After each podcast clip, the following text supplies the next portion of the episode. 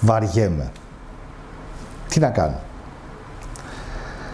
Το σίγουρο είναι ότι και η τηλεόραση και το σερφάρισμα στο ίντερνετ, facebook, instagram, tiktok και όλα αυτά θα αυξήσει τη βαρεμάρα σου. Θα έλεγα ότι σε απομονώνει από τον πραγματικό κόσμο και αυτός είναι ο λόγος που όταν θα αφήσεις το κινητό σου κάτω θα βαριέσαι ακόμα περισσότερο τα πάντα γύρω σου. Ο λόγος που βαριέσαι είναι το ότι δεν σε ενδιαφέρει αυτό που κάνεις. Μου λες, μα δεν με ενδιαφέρει τίποτα. OK, okay. τι θα λέγες λοιπόν, να ανοιχτείς λίγο παραπάνω. Ξέρω εγώ, κάνε καινούριους φίλους. Βρες ένα καινούριο χόμπι. Ψάξε ένα καινούριο θέμα που σε ενδιαφέρει. Βρες τι θέλεις. Μετέτρεψε το θέλω σου σε στόχο και δούλεψε πάνω σε αυτόν.